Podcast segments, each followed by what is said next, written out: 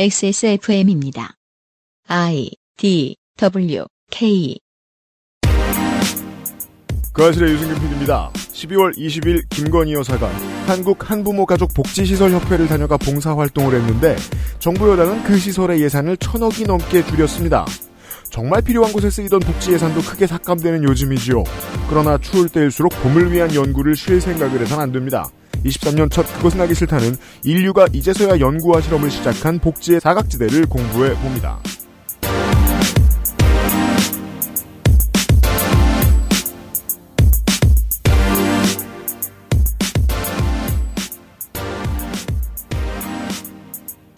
안전한 새해 되십시오, 청취자 여러분. 그것은 하기 싫다. 486번째 시간, 목요일입니다. 유승균 PD고 윤세민 에디터입니다. 안녕하십니까 윤세민입니다. 새해 복 많이 받으세요. 새해 복 많이 받으세요, 청취자 여러분. 전 세계 청취자 여러분. 음 아닌 게 아니라 이번 겨울은 너무 길게 추워요. 그러고 있습니다. 네, 지금 한파가 몇 주째 이어지고 있죠. 네. 이쯤 되면 이제 가끔 영하를 벗어날 때도 됐는데. 그렇죠. 그래도 저희가 사람들이 녹음하는 오늘 영도를 한번 보- 봤습니다, 제가. 사람들이 없어졌다고는 해도 그래도 저는 은근히 사만사원이을 느끼면서 살았는데 네. 올겨울은 진짜 없어요. 지구상의 청취자 여러분, 한반도가 지금 그렇고요. 한국에 계신 청취자 여러분 추위 조심하십시오. 저는 이제 고온 건조한 곳을 한번 가서 느꼈거든요. 네. 몸이 이 동네에 잘 맞는다. 고온 다습하지 않나요? 고온 건조한 곳에 가서. 어, 중동을 가셨나요? 거 갔을 때 느꼈습니다. 아, 이거 체질에 맞네. 살만하네. 근데 인류는 또 여러 가지 체질이 있으니까 여기저기 가서 자리를 잡았을 거 아니에요. 네. 추운 데가 맞는 분들도 계시겠죠. 네. 네. 하지만 추운 데가 맞는 분들도 돈이 없으면 힘듭니다. 어, 그렇죠. 숨만 쉬어도 돈이 나간다는 지난주 김관욱 교수의 이야기는 어떤 걸 의미하느냐. 셀룰러 데이터일 수도 있고요. 전기일 수도 있는데요. 난방이유일 수도 있죠. 그럼요. 사람들이 성취감을 못 느끼는 것만 해도 국가가 책임져야 할 포션은 약간인지도 몰라요. 성취감은 뭐 지가 잘하면 느끼고 아니면 아닐 수도 있는 거지. 네. 경쟁사회에서. 그건 그럴 수도 있습니다. 물론 그것도 책임이 아예 없다고는 할 수 없지만. 하지만 살다가 서러워지는 건 국가가 막아야 될 부분입니다. 그렇죠. 근데 이제 디폴트로 서러운 사람들이 더러 이제 우리가 잘하다 보면은 만나는 사람들이 있는데 그것도 원래 국가가 막을 수 있다는 걸 누군가가 발견했다는 얘기는 보통 북극여우 소장이 해줍니다. 음. 잠시 후에 올해 첫 그것은 알기 싫다 북극여우 소장과 함께 만나보도록 하시겠습니다. 그걸 국가가 챙기지 않으면은 네. 국민들은 당연하다는 듯이 동정해요. 한국 한국인들은 평생 동정만 하고 살았거든요. 네. 그럴 일이 아니다. 라는 생각을 한번 해봐 주셔야겠습니다. 책임감을 느껴야 될 일이다. 오늘의 얘기입니다. 그것은 하기 싫다는 한 번만 써본 사람은 없는 빅그린 프리미엄 헤어케어, 경기도 김치의 진수 콕 집어 콕김치, 고전의 재발견, 평산네이처 진경옥에서 도와주고 있습니다. 여러분과 저의 인생의 가장 큰 부분을 차지한 요파 씨. 이제 자리를 바꾸어 안승준도 청취자가 됩니다. 2023년 1월 28일 토요일 오후 4시 서울 지하철 2호선 역삼역 수인 분당선 한티역 사이에 위치한 예림당 아트홀에서 열릴 요즘은 팟캐스트 시대 공개 방송 안녕 승준에서 여러분과 인사를 나누고 싶습니다. 많은 분들이 와주셨으면 좋겠네요. 티켓은 인터파크에서 1월 6일 금요일 오후 7시부터 열립니다.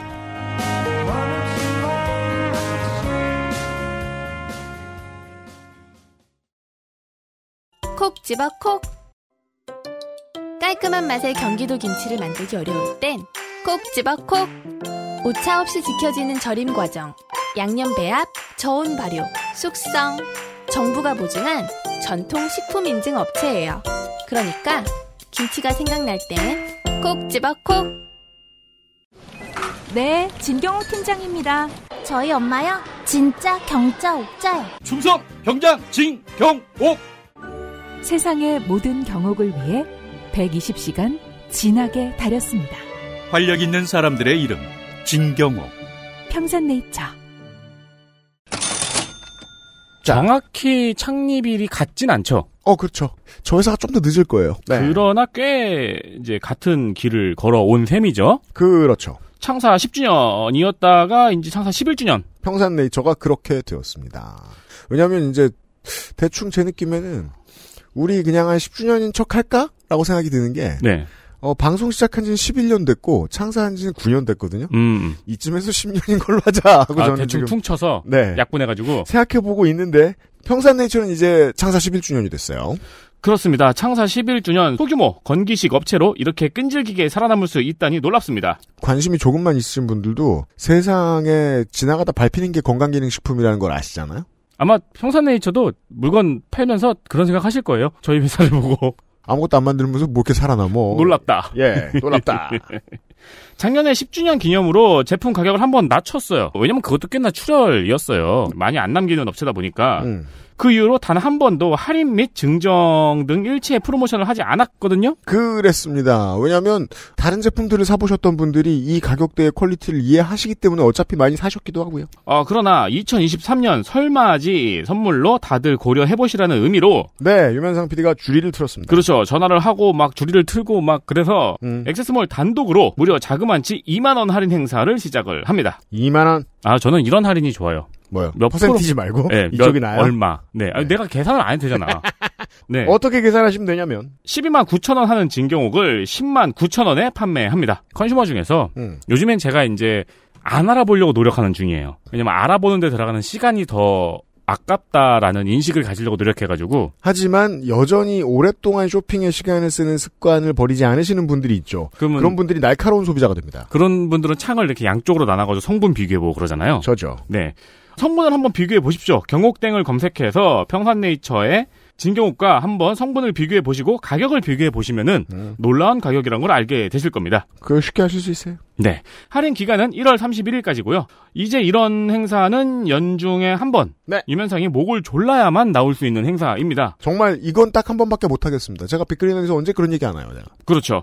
평산의 팬이신 분들은 이번 기회가 좋아 보입니다. 특히 아주- 선물로는 어르신들 선물로는 아주 좋은 아이템이죠. 아주 rare한 진경옥 할인 코너입니다. 액세스몰에 있죠.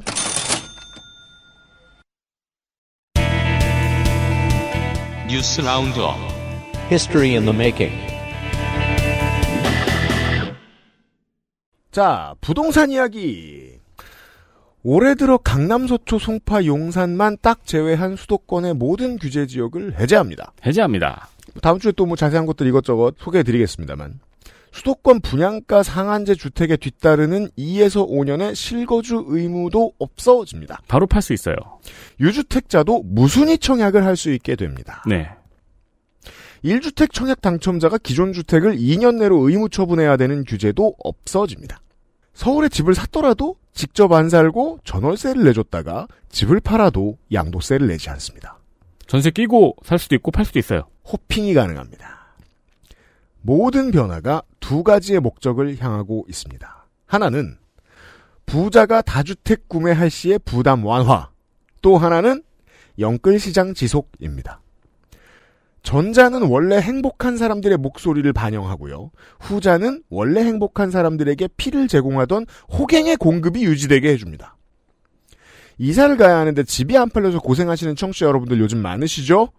아마도 어떤 호구나 부동산 킹이 여러분의 집을 사줄 가능성이 조금 높아졌습니다. 대출도 나온대요. 그리고 다수는 힘들어집니다. 네. 그 외의 새해부터 바뀌는 것들은 다음 주 이 시간에 비상시국 대책 브라더스가 정리를 해드릴 거고요. 뉴스 라운드업입니다. 환자 정보를 소방청과 응급센터, 지자체가 공유할 수 있는 다수 사상자 관리 시스템. 이런 게 있었습니다. 예. 어, 이 시스템이 12구 참사 당시와 최근에 있었던 과천터널 화재 때에도 제대로 작동하지 않았다고 윤건영 의원실과 한겨레에서 밝혔습니다. 그렇습니다. 다수 사상자 관리 시스템은 다수의 사상자가 발생했을 때 음, 소방서에서 의료기관의 상황을 전파하고 음, 환자, 그러니까 구급차에다가 음. 이송 가능한 병원을 실시간으로 알려주는 시스템입니다. 한국인들이 가만히 앉아서 생각해 보면 무슨 일이 났을 때 그런 게 자동으로 돌아갈 거라고 생각하죠. 음, 그쵸. 실제로 그런 게 있었대요. 근데 안 됐대요. 네. 이게 돼야지 이제 구급차가 왜냐면 인근에 있는 병원부터 찰 거 아닙니까? 음. 그걸 실시간으로 알려줘야지 구급차가 빨리 기술을 틀어가지고 병실이 남는 병원으로 가고 맞습니다. 병원은 환자를 맞을 준비를 해야 되잖아요. 대량의 환자가 한꺼번에 들어올 테니까. 음, 근데 이게 작동을 하지 않아서 음. 12구 참사 당시에는 카톡 단체방에서 해당 내용을 공유했다고 합니다. 알고 보니 소방청도 로그인이 안 됐고 네, 그 위에는 뭐가 있죠? 이상민 장관님 있죠? 네. 그 양반도 들어갈 수 없었다고 합니다. 복지부나 병원에서도 로그인이 안 됐다고 하죠. 네. 이게 지난번에 말씀드렸던 거 있잖아요. 왜 신고 내용을 제대로 처리를 못한 경찰 얘기하고 마찬가지로 제가 봤을 때는 12구 참사 국조간엔 아주 중요한 성과입니다. 여러분 최순실 국정농단 국조하고 지금이 제일 다른 점은 뭐게요? 정권 초기라 언론이 보도를 안 하고 정권 초기라 포털 AI가 이런 기사를 위에 올려놓지 않습니다. AI 주제에 인간인 저보다 눈치를 잘 봅니다.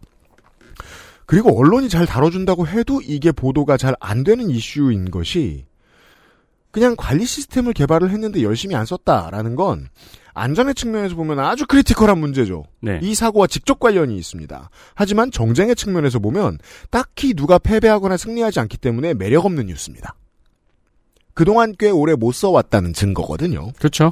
국조위원이 보건복지부에서 자료를 받은 건 국조위원이 공개를 할 거 아닙니까? 아무 기자나 다 받았을 수 있죠. 근데 보도량이 아주 적습니다. 한겨레가 단독 쓴 것도 사실 별로 탐탁진 않아요. 그냥 국조위원이 공개한 건데 뭘 단독을 씁니까? 의- 의원실에서 받은 거죠. 근데 단독처럼 귀하게 아무도 안 받았었어요. 시스템은 마련이 돼 있는데 응급센터도 복지부도 접속을 못했다는 얘기고 이거는 누가 구속 수사를 당하고 처벌받아야 되는 문제가 아닙니다. 반성하고 잘하면 되는 문제입니다. 참사 국정조사가 앞으로 이런 문제를 더 이상 발생하지 않도록 하는 게 목적이면 그 목적에 가장 걸맞는 발견이 나왔기 때문에 소개해드립니다. 모르시는 분들이 너무 많아요. 다음은 지난해 11월 전문 임기제 공무원 14명 전원에게 계약 해지를 통보했던 김문수의 경제사회노동위원회가 음흠. 15명을 새로 선발해서 임명했다고 밝혔습니다. 어, 한 명 늘었네요. 지난해 임기 만료된 인원 중 13명이 경쟁 채용에 지원을 했고요. 음. 이중 9명이 재임용되고 4명은 탈락했습니다. 네. 4명은 추가 채용할 예정이라고 하네요. 이슈가 되는 듯 되지 않는 이야기. 숙명여대가 김건희 여사의 논문 표절 의혹에 대한 본조사를 12월 중순쯤에 시작했다고 전했습니다. 드디어 숙명여대는 대학의 논문 표절 의혹 조사를 촉구했던 민주동문회 음. 에 12월 중순쯤에 본조사를 시작할 예정이라는 공문을 보냈다고 합니다. 네. 동문회가 이제 공문을 보냈기 때문에 답을 해야 할 의무가 있어서 우리가 하긴 합니다라고 이제 얘기해서 그나마 세상에 공개되게 됐습니다. 아예 안 하는 건 아니다. 네, 근데 동문회에서 공문을 좀 늦게 본 모양이에요. 음. 네, 이게 올해 보도가 됐어요. 네. 동문회 메일 관리하는 사람이 맨날 볼 수 없어요. 표절 의혹을 받는 논문은 김건희 여사가 1999년 숙대 교육대학원에 제출한 석사학위 논문 폴 클레의 회화의 특성에 관한 연구라는 논문입니다. 한 50% 정도가 표절이라는 의혹이 있습니다. 49에서 52% 네. 그렇더라고요. 그렇다더라고요. 숙명여대는 지난 2월 예비조사를 시작을 했으나 음. 10개월 동안 본조사를 착수하지 않아서 지적을 받았습니다. 그 사이에 국감이 있었는데 어, 총장님이 잠깐 도망갔죠? 네네. 네. 그 내부 뭐 윤리 어쩌고 규정에 따르면은 음흠. 90일 이내에 본조사를 완료하게 되어 있대요. 그럼 이제 시계가 티키타카 돌아갑니다. 네, 3월 정도에 결과가 나올 것으로 예상이 됩니다. 네. 관련된 얘기 뭐 이제 시사 방송에서 많이 하니까 전 결론만 파급력이 크지 않을 겁니다. 음, 네. 이 사건과 비슷한 장르의 문제가 엄청나게 이슈화된 것은 이른바 조국 사태였습니다. 공정과 상식을 외치는 목소리가 높아지는 계기가 됩니다. 누가 외쳤느냐? 보수가 외쳤습니다. 공정과 상식을 보수가 소리 높여 외치는 계기는 또 있었습니다. 인천국제공항 비정규직원 정규직화였습니다. 음. 두 사건에 공통점이 있습니다. 왜 공정과 상식을 외쳤느냐? 아니 꼽기 때문입니다. 우리보다 수능을 못 본 사람이, 우리보다 혈통이 안 좋은 사람이, 우리보다 기업에 빨아주느라 고생해본 경험이 적은 사람이, 우리 골프 칠 때 얼굴 비춘 적 없는 사람이, 어제보다 더 나은 대접을 받거나 사회적으로 성공하는 모습이 공정하지 못하고 상식적이지 못하다는 외침이었습니다. 제가 지난 정권 초기부터 예측했듯이 이 아젠다는 먹혔습니다. 김건희 여사 표절 의혹과 한동훈 장관 자녀 스펙 쌓기 논란은 반대입니다. 처음 공정과 상식을 외치던 세력이 보았을 때 이 두 사건의 결과는 공정하고 상식적입니다. 어제 원고를 썼는데 지금 읽으면서 기분이 이상하네요. 나 왜 이렇게 화났어? 음. 무슨 반칙을 쓰더라도 성공하면 아무리 모자란 사람이더라도 시험에 합격을 하면 다시 말해 처음에 부정을 저질렀든 성공하고 나서 지속적으로 부정을 저질렀든 보수의 잣대에서 이건 공정하고 상식적입니다. 저는 이걸 성공한 쿠데타에 대한 애착이라고 분석합니다. 성공한 쿠데타는 처벌할 수 없다는 말은 처벌을 못해서 아쉽다가 아닙니다. 성공한 쿠데타가 너무 사랑스러워입니다. 직원들을 족쳐가면서 모은 부라면 그 부는 공정한 거고 총칼을 앞세워서 얻은 권력이면 그 권력이 공정한 거고 장애인 아닌 사람만 출퇴근을 할 수 있다면 장애인 아닌 사람만 잘 사는 게 상식적인 것입니다. 이러한 내로남불 유니버스에서는 보수가 부패하는 게 문제가 될 수 없습니다. 그게 디폴트 값이고 성공의 징표이기 때문에. 그나마 다 경험했을 걸로 돌아와 봅시다. 교실 안에서 싸움을 잘하거나 제일 돈이 많은 집 애거나 제일 예쁜 애가 무슨 나쁜 짓을 한다고 평판이 마이너스가 되지 않는 것처럼 보수한테 부패와 비리의 혐의가 주어지는 상황은 다수의 한국인들을 분노하게 만들지는 않습니다. 예를 들면 이제 주주 전원 투표로 평사원 출신 대표이사가 뽑혔다. 이런 사람은 100만 원 횡령으로 감옥에 갈 수 있습니다. 오너 2세가 내부 거래로 천억 매출을 가져가는 건 royal family sweet story입니다. 네. 근데 민주당은 이걸로 계속 때리긴 때려야겠어서 때리는데 그 파급력이 엄청날 거라고 기대하면 실망을 하면서 추동력을 잃을 위험이 큽니다. 그래서 저는 태국의 탁신 시장이 되게 신기한 캐릭터였어요. 그래요? 네. 왜요? 진보 진영에 음. 나쁜 새끼들이 좀 있어야 돼요. 탁신 자리에 이제 지금 우리 왕 누구시죠? 배꼽태 아 씨, 와치랄롱권 황제 같은 사람이 라마 X. 그 아저씨가 들어오면 필요할 때가 있어요. 자, 미국에 재밌는 일이 생겼습니다. 관련 뉴스입니다. 학력, 경력, 재산, 유대인, 공화당. 유대인. 네. 유대인 경력이라고 할 수는 없잖아요. 하지만 이 사람한테는 유대인 경력이 아, 잠시 후에 말씀드리죠. 그리고 공화당 내 소수자 정체성 등을 내세워서 그렇죠. 작년 중간 선거 때 뉴욕주 연방의회 제3선거구 연방 하원의원에 당선된 조지 센토스의 모든 것이 거짓말이었다는 것이 밝혀졌습니다. 네. 그리고 본인도 일부 거짓말을 시인했습니다. 그 이게 뉴욕은 기본적으로 이제 민주당의 텃밭이기 때문에 그렇죠. 뚫기가 엄청나게 어려워서 더 중앙에 관심을 많이 받았습니다. 이 사람이. 네. 이런 것들이 필요했다는 거예요. 굳이 표현하자면 게이 포 트럼프 음. 이런 정체성이 필요했던 거예요. 뉴욕에서 그나마 이기고 싶었으면. 근데 아무튼 다 거짓말이었대요. 보죠. 현재까지 밝혀진 그의 거짓말은 시티그룹 골드만삭스에서 일했다는 이력, 음, 뉴욕대 경영전문대학원을 졸업했다는 학력, 그리고 본인이 유대인이라고 음. 말하고 다니면서 이제 유대인 행사도 참여를 많이 했어요. 네. 미국에서 유대인 행사가 선거에서 얼마나 중요한지는 다들 잘 알고 계시죠? 음. 근데 또 어디 가서는 유대인이 아니고 가톨릭 신자라고 했어요. 그렇죠. 우리나라에 이런 국회의원이 있었는데? 그 우리 뜨개질에서 만든 동그라미 있죠. 컵받침이요? 아니요. 저 유태인들 머리 위에 쓰는 거. 아, 네네, 네, 모자요. 그 빈 부분에 쓰는 네. 거. 그 썼다가 성당 가서 벗었다가 어, 그렇죠. 뭐 이러는 거죠. 그렇죠. 네. 주머니에 이렇게 잘 조그마니까. 아, 우리나라에 그 교회 갔다가 절 갔다 이런 국회의원이 있었는데 지금 이름이 기억이 안 나네요. 평소에는 코스터로 쓰고. 어, 어 나쁜 놈이네. 네. 그 10년 넘게 본인이 공개적 동성애자로 살면서 음. 공화당 소속에서 공화당에서 차별을 받은 적이 한 번도 없었다라고 음. 이야기를 했는데 음. 실제로 2012년에 여성과 결혼해서 2019년에 이혼했다는 것도 밝혀졌어요. 뭐 이거는 뭐 본인이 막 사람은 변한다 막 이런 식으로 해명했더라고요. 뭐 그게 그나마 제일 설득력이 있었어요. 네, 동성애자인데 결혼은 했었다. 그러니까 왜냐면 뭐 그냥 게이가 아닐 수 있는 거잖아요. 그- 그러니까요. 네. 네. 어, 그리고 자수성가에서 부동산 13건을 소유하고 있다는 것도 거짓말로 밝혀졌습니다. 네. 누나랑 산대요. 음흠. 조지 센토스는 그러나 이 모든 것이 밝혀졌고 네. 일부는 시인했으면서도 음. 사퇴 의사가 없어요. 없어요. 없어요.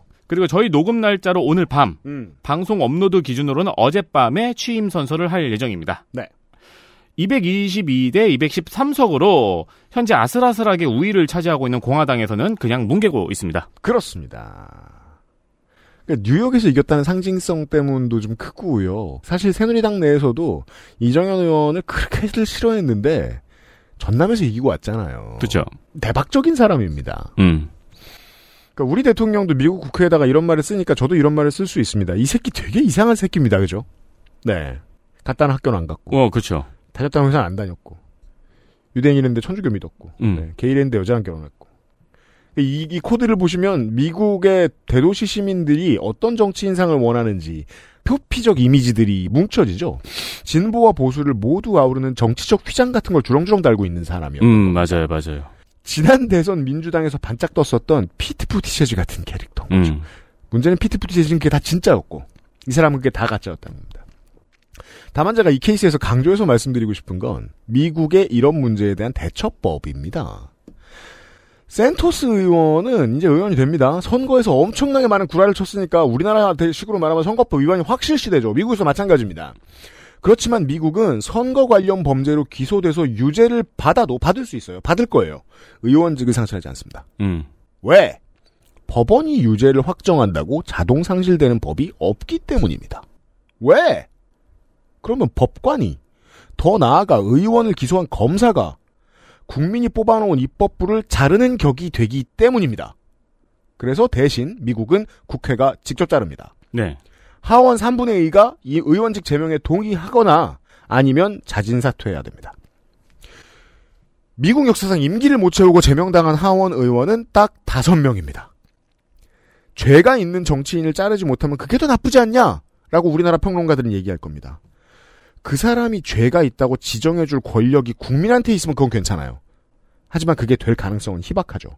그러면 수사기관이 정의의 칼을 들어서 입법부를 찌르고 배워야 되는데 그건 군부 독재, 일당 독재 혹은 정교 일치 사회의 모습이잖아요. 음. 2013년부터 꾸준히 제가 말씀드리고 있는데 대한민국은 검사가 국회의원을 직에서 쫓아낼 수 있는 권력을 갖고 있습니다. 실제로 그걸 매년 휘두르잖아요. 우리는 매해 재보선 중계를 하죠, 우리 팀이. 이게 당연한 것처럼 얘기하죠. 하지만 실제 그림은 검찰이 국민의 선택을 도륙내고 그 시신을 처리하는 부끄러운 과정이라고 한국인들이 볼 필요가 있다는 겁니다. 언론인들도 그런 생각을 안 해요. 네. 검찰이 제일 센 힘이라고 그냥 믿어요. 그리고 지난 20년 동안 검찰은 쉬지 않고 특정 정당의 대선 주자들의 정치 생명을 자신들의 권력을 이용해서 끊으려고 하고 있죠. 그 정당 아니었던 국회의원 노회찬밖에 없어요. 여기에서 평론가들이 그러니까 혐의란 무엇인지 자세히 살펴보자고 시간을 끄는 그 자체가 군부 독재, 일당 독재 혹은 정교일치 사회의 후진적인 태도라고 전 요즘 확신을 갖습니다. 검찰이 입법부에 손을 대려고 할 때 가장 올바른 민주시민의 평론은 어딜 감히로 시작해야만 한다고 생각합니다. 저는. 그전까지는 우리가 그게 문제인지 몰랐는데 네. 그게 문제가 되는 상황을 지금 맞닥뜨렸잖아요. 네. 네. 입법부와 정부가 검찰에 정부는 심지어 행정부인데 검찰도 결코 손을 못 대는 이유. 혼자 머릿속이 어지러웠어요. 어릴 때, 젊었을 때. 언제죠? 한명수 총리 수사 네. 받을 때. 아니, 외신을 다룰 땐 잘만 얘기해요. 야당 당수에 대한 수사가 이루어지고 있다, 강압적으로. 외신 얘기할 땐 잘만 얘기해요. 근데, 자기들 얘기할 때는 왜 그렇게 쉽게 정리를 못하죠? 음. 한국 언론은 20년 동안 계속 그랬어요. 네. 반복되는 패턴을 너무 많이 봐서 이제야 겨우 느껴지네요. 저는 그렇습니다, 적어도. 뉴스 라운드업이었고요. XSFM입니다. 콕 집어 콕. 식구가 많아도 나 혼자 살아도 김치는 콕 집어 콕. 시원한 백김치, 감칠맛의 갓김치, 아삭한 총각김치. 무게도 포장도 원하는 만큼 다양해요. 그러니까 김치가 생각날 땐 콕 집어 콕. 여러분과 저의 인생의 가장 큰 부분을 차지한 요파 씨. 이제 자리를 바꾸어 안승준도 청취자가 됩니다. 2023년 1월 28일 토요일 오후 4시 서울 지하철 2호선 역삼역 수인 분당선 한티역 사이에 위치한 예림당 아트홀에서 열릴 요즘은 팟캐스트 시대 공개 방송 안녕 승준에서 여러분과 인사를 나누고 싶습니다. 많은 분들이 와주셨으면 좋겠네요. 티켓은 인터파크에서 1월 6일 금요일 오후 7시부터 열립니다.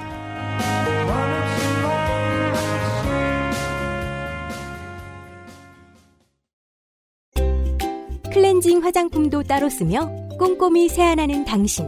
혹시 그거 아세요? 두피 모공의 크기는 피부의 2.5배, 피지 분비량은 2배? 두피야말로 꼼꼼한 클렌징이 필요하다는 거. Big Green. 두피를 씻자. 빅그린 카렌듈라 샴푸. 자, 엄청 rare한 세일 광고를 아까 했고요. 지금은 겁나 흔한 거? 아, 아닙니다. 엄청 rare한 소식입니다. 그래요? 아, 일을 굉장히 열심히 하는 기업이에요. 아, 그래. 네. 빅그린이 빅그린이 예, 일을 굉장히 열심히 하는 빅그린이 신제품 두 종을 발매를 했습니다. 하나는 water treatment예요. 트리트먼트. 일반적인 트리트먼트는 모발에만 쓰게 돼 있잖아요. 그렇죠. 끈적끈적한. 사용법 보면은 이렇게 막 두피에 닿지 않도록 막 이렇게 하세요. 근데 네. 우리는 그냥 막 문대죠. 그렇죠. 네. 근데 이 제품은 탈모 기능성으로 두피, 모발 둘 다 적용이 가능합니다. 두피에 쓰는 트리트먼트가 나왔습니다. 네, 그리고 이제 우리가 트리트먼트 바르고 뭐 1분 정도 있으라 그래가지고 음. 뭐 이렇게 바른 다음에 뭐 양치를 하거나 뭐 몸- 몸을 닦거나 뭐 그러잖아요. 그 옛날 트리트먼트가 그렇고 그리고 여전히 그런 원론적인 트리트먼트들이 있죠. 좀 오래 붙이고 나면은 나중에 느낌이 확 달라지니까 기분이 좋은. 네, 근데 네. 이제 또 바쁜 사람들을 위해서 막 8초, 12초 이런 거 나왔죠. 그래요? 네. 난 이게 처음인 줄 알았는데. 저 김희애 씨 광고하던 8초 어쩌고 있었는데. 어, 그래요? 빅그린은 5초랍니다. ocho는 8인데요. 스페인어로. 아무튼. 뿌리고 네. 바로 행 그래요? 네. uno dos tres. 파. 단 5초로 뿌리고 바로 헹궈줘도 기능을 유지한다고 합니다. 그리고 두피에는 잔여감이 없고 모발은 부들부들하다고 하는데 괜찮습니다. 네, 그렇다고 합니다. water treatment라는 게 출시가 됐고요. 출시됐습니다. 두 번째 신제품은 premier biome 앰플팩. 앰플팩이 나옵니다. 수시로 두피에 만질 수 있습니다. 그럼 두피가 시원해져요. 두피의 열감을 다운시키고요. 스킨 로션 사용하듯 쓰는 물건입니다. 네, 두피에 바를 수 있는 겁니다. 식약처 갖다 나왔습니다. 네, 식약처에 보고된 탈모 완화 기능성 화장품입니다. 이런 게 나옵니다. 그리고 끝으로 흔한 소식을 전하겠습니다. 그리고 설날 패키지 행사가 있습니다. 투쓰리 샴푸와 트리트먼트, 시카 샴푸와 트리트먼트 등 20종의 다양한 variation 세트를 만들어 놨어요. 보십시오. 얼마나 흔합니까? 네, 여러 가지 세트를 이렇게 막 구성을 해놨어요. 이렇게 음. 하면 좋아할까 싶어가지고. 그리고 네. 다 깎아버립니다. 그렇습니다. 그리고 할인을 합니다. 최대 55%까지 할인을 합니다. 선물하기 좋게 쇼핑백도 증정을 드리니까 XS몰에 와서 한번 구경해 보세요. 빅그린이 또 할인을 합니다. 그렇습니다.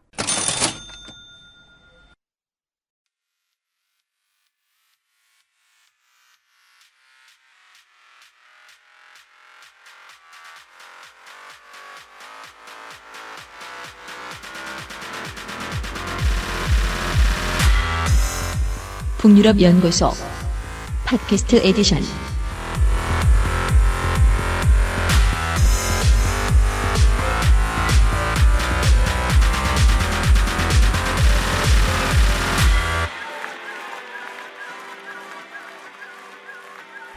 항상 하고 싶었던 얘기가 있었어요.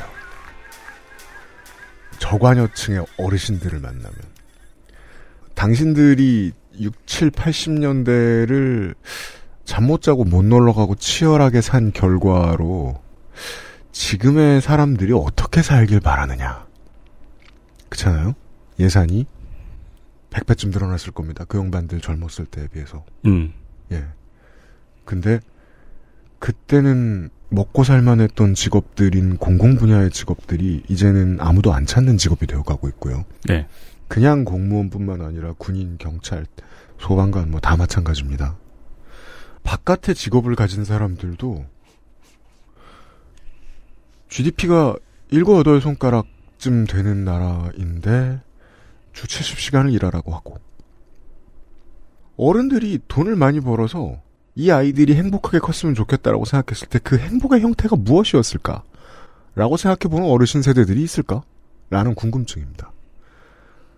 올해 처리가 되어야 하는 정부 예산안 총 지출 규모는 639조입니다. 이미 정해졌죠. 네.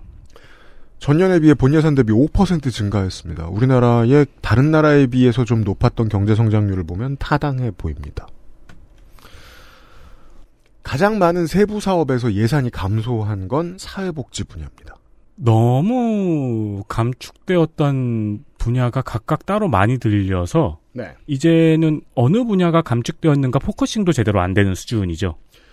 13조가 줄었는데 복지 분야에서 13조는 25%가 좀 넘는 수치입니다. 4분의 1의 예산을 줄여놓은 거예요. 일단 제일 큰 건 임대 사업입니다만 그렇다고 임대주택 사업이 대부분은 아니에요. 고용 부문도 2조가 넘게 삭감되었습니다. 그리고 이제 국가가 이런 거 보장해 주던 거 있죠. 한 몇 년 사이에 체불 임금을 대지급금을 한다거나 그런 건 예산을 확보해야 되잖아요. 네. 그런 걸 확 깎았고요. 생활안정자금이 필요할 때 융자를 저리로 해줄 수 있게 정부에서 출연을 해놓는 금액 또 깎아졌습니다. 각각 한 800억 좀 넘고 500억 좀 안 되는 수준입니다. 그리고 국가에서도 노무를 좀 아는 사람들을 고용해서 파견을 해주고 노사 관계를 조율하는 데 도움을 주는 일이 있어요. 조성수 회장이 그런 거 잠깐 했었죠. 시 예산으로 월급 받아가면서 네. 합리적 노사관계 지원 예산이라고 하는데 어 많이 편성되어 있지 않았는데 제가 보기엔 한 절반쯤 깎인 것 같습니다. 60억 정도 줄었습니다. 온 언론이 그렇게 때렸는데 코로나19 관련 지출이 줄었습니다. 3조 원 정도요. 이것은 공약 내용을 정면으로 위배하는 케이스입니다. 공공보건의료와 관련된 지역 거점 병원 공공성 강화 예산이 천억 원 깎였습니다. 분만 취약지 지원 예산이 160억 정도 깎였습니다. 대충 그러합니다. 교육부의 초등 돌봄 교실 확충 예산은 100%가 삭감이 됐네요. 교육 예산도 엄청나게 삭감이 됐습니다. 네. 예. 재밌는 건 이제 정부 여당에서는 교육 예산이 늘었다고 하는데 실제로는 대학교 특수과정에 들어가는 돈을 많이 내준 거거든요. 음. 어, 주로 사립대학에 퍼주는 비용입니다. 그래서 초중고 교육의 예산은 어마어마하게 깎인 것이 팩트입니다. 특히 종사자 돌봄 노동자 처우 개선에 대한 예산도 서울시에서 100% 깎은 것도 우리가 전해 드렸고요. 제가 이런 말씀 드렸던 적 있죠. 조선에 뜻 있는 사람들이 미리 발을 구르고 있지 않았다면 일본이 항복했을 때 우리는 아무것도 할 능력이 없었을 것이다. 우리가 건드릴 수 없는 어떤 우연으로 무언가가 다시 잘 될 때가 있습니다. 그때를 위해 준비할 필요가 있습니다. 제가 지금까지 드린 말씀을 한 문장으로 줄이면 이겁니다. 지금 얘기해봤자 소용없는 얘기를 할 겁니다. 2023년 첫 시간에는. 하지만 알아두는 게 좋겠습니다. 나중에 소용 있어질 때 말이죠. 제 자세는 이렇게 칙칙합니다. 아, 하지만 북극여우 소장은 화사한 레오파드 스웨터를 입고 있습니다. 설표. 오셨습니까? 안녕하세요. 북극여우입니다. 작년 한 해 잘 보내셨습니까? 예, 덕분에 잘 보냈습니다. 뭘 덕분이에요? 거의 안 보는구만. 예. 저 진짜 너무 오랜만에 하는지 길 잃어가지고 옆에 새로 지은 건물 들어갔다 나왔잖아요. 거기 자꾸 돌아가시더라고요. 아니, 예쁘거든 또. 아니 누가 봐도 다르잖아요. 아, 입구가 이렇게 오르막길로 돼 있어서 비슷하더라고요. 아니 근데 우리 방송 처음 출연했을 때는 심지어 없었던 건물이고 아, 그래서 그러니까 리모델링 했나? 쉽게 얘기하면 되잖아. 여긴 팬시하고 여긴 거지 소굴이잖아. 리모델링 했나 봐 이러면서 들어. 거긴 호텔이에요. 아니 그리고 그렇게 튀는 기둥이 있는데 네. 아무튼 어 그 신축 건물에 들어간 세 번째 게스트고요. 엄포를 놔야지 이거. 자주 안 만나는 북극영호 소장 시간입니다. 무슨 논문을 써왔어요? 리터럴리. 들어가며 아 논문에 이게 들어가야죠. 왜 논문을 쓰신 거예요? 아, 써달라고 누가 그래가지고 썼는데 네. 쓰면서 재미있었고요. 그리고 아 여기에서 같이 이걸 좀 나누면 좋겠다는 생각이 들어서 네. 들고 나왔죠. 어, 여러분들은 이제 저희 방송에서 이번 주에 소개해드리는 이야기를 어, 한국보건사회연구원이 발간하는 국제사회보장 리뷰의 22년 12월자에서 읽어보실 수도 있습니다. 아, 이런 것들은 민간에 그냥 공개가 돼 있기 때문에 홈페이지로 검색해서 들어가셔도 PDF를 다운받으실 수도 있겠고요. 근데 그게 당장인지는 모르겠습니다. 아무튼 곧 확인하실 수 있어요. 논문 얘기를 할 겁니다. 새해 첫 시간에. 그치만 재밌답니다, 여러분. 들으셔야 돼요. 시작할까요? 뭐 다른 전략이 없을 때는 읍소를 해야죠. 음, 예. 아 진짜 재밌는데. 걱정된다는 뜻입니다.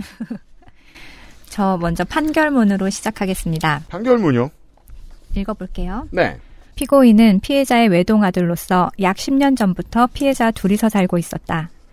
피해자는 병원에서 입원 치료를 받던 중 치료비 부담 등의 사정으로 퇴원하게 되었는데 다른 사람의 도움 없이는 생명을 유지할 수 없었다.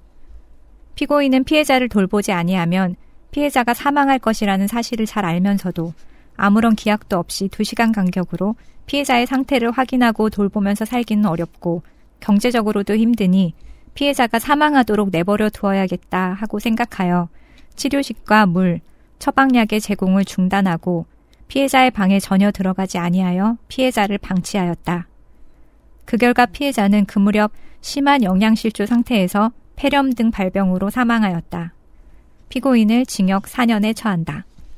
이게 이제 앞에 중요한 안긴 문장 안에 주어가 등장하지 않았다면 보통 이제 한국 사회면에 이러한 내용의 판결 내용은 어디에서 볼 수 있냐면 MMORPG 하다가 아, 어린 아가가 심각한 상태에 이르게 만든 젊은 부모 같은 케이스가 있었죠. 에서 많이 볼 수 있는데 이 단어 때문에 모든 상황이 바뀝니다.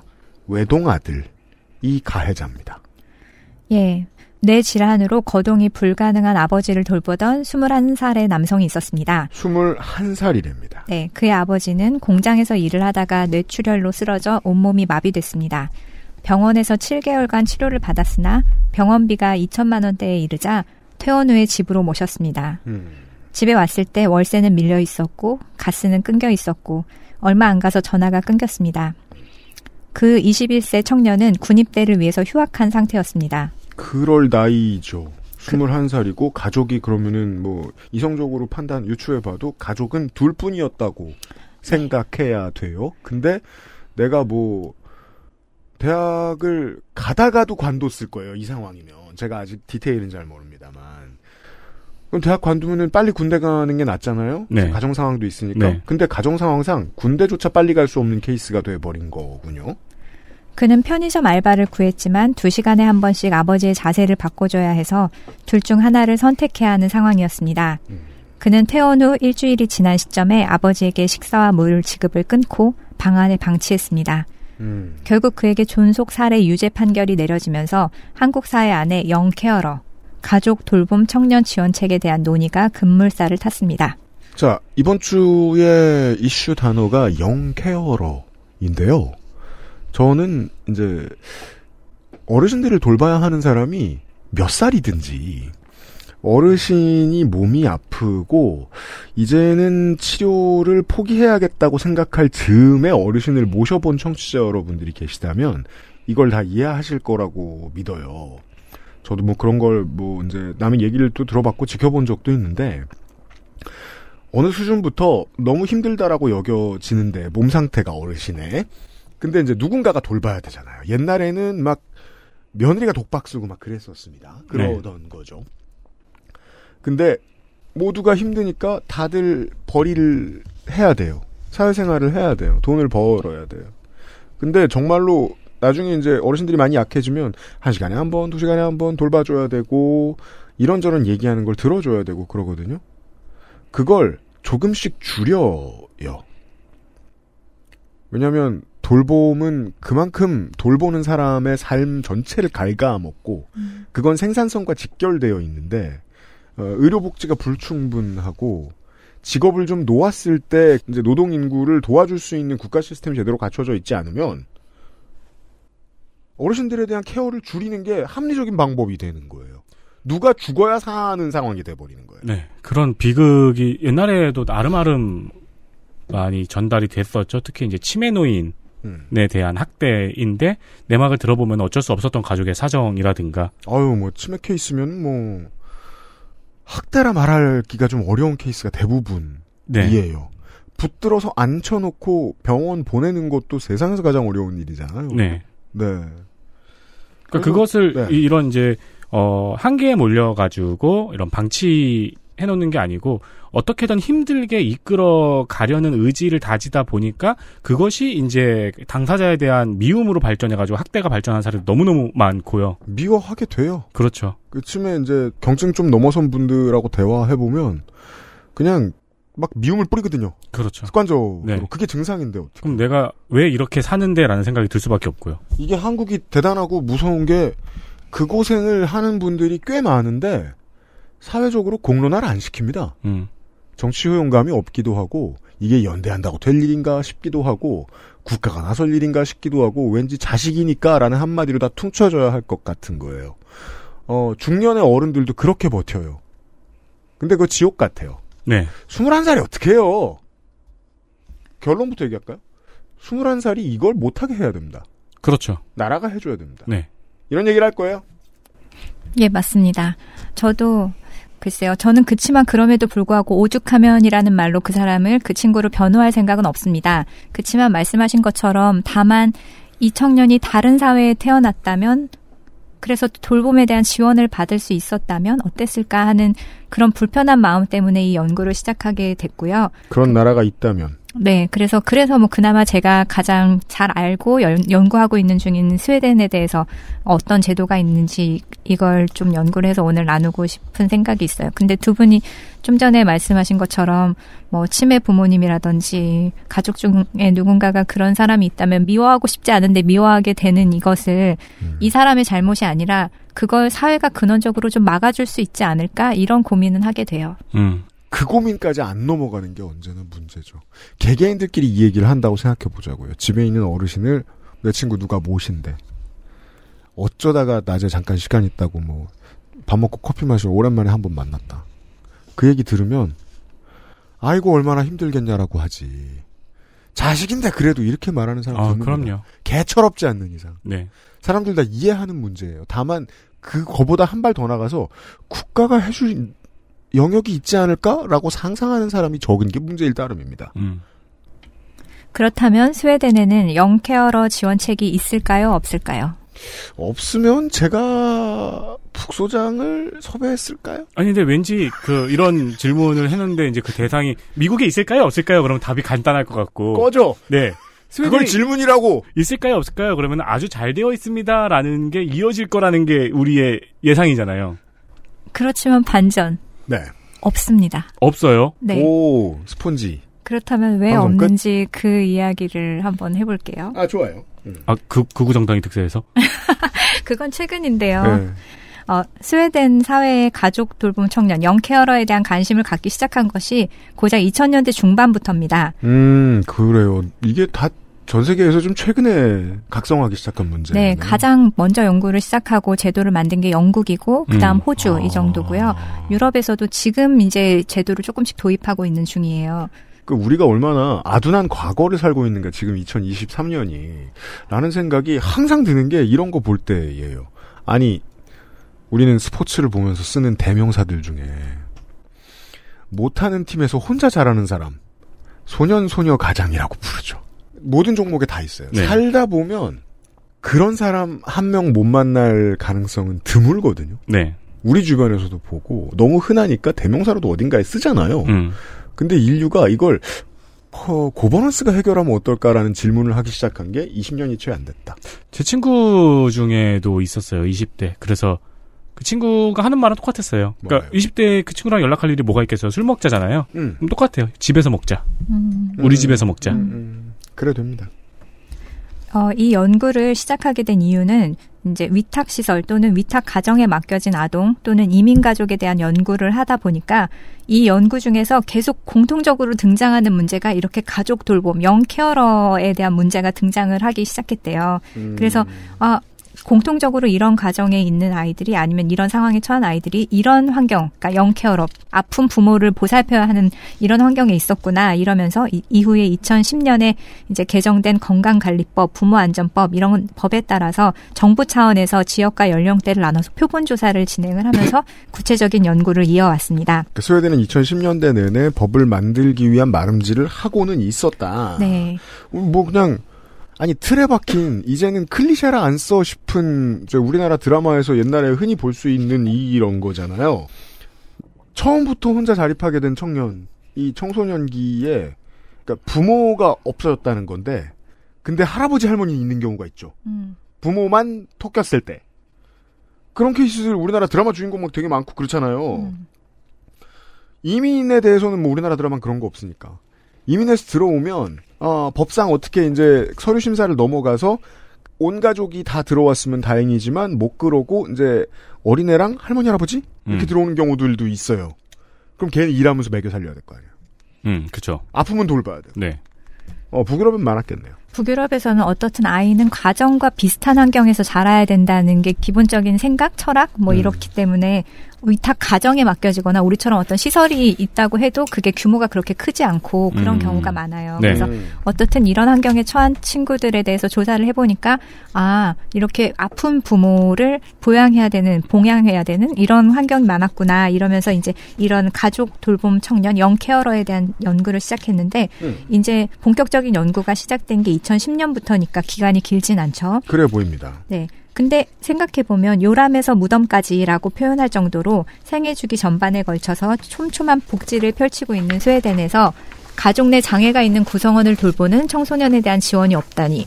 이쯤에서 이제 반전을 기대하시는 분 아까 이제 세민 기사님도 그렇게 말씀하셨는데 어 그럼 스웨덴에 이런 청소년이 없는 거 아닐까? 지원 대상에 해당하는 가족 아, 너무 잘해주니까? 어, 영케어러가 없는 게 아닐까? 이런 생각하시는 분도 있을지 모르겠어요. 그러니까 제도가 없다고 했으니까 제도가 없으면 지원할 대상이 없어서 없는 거 아니야? 이렇게 생각하실 수도 있는데 그럴 리는 없고요.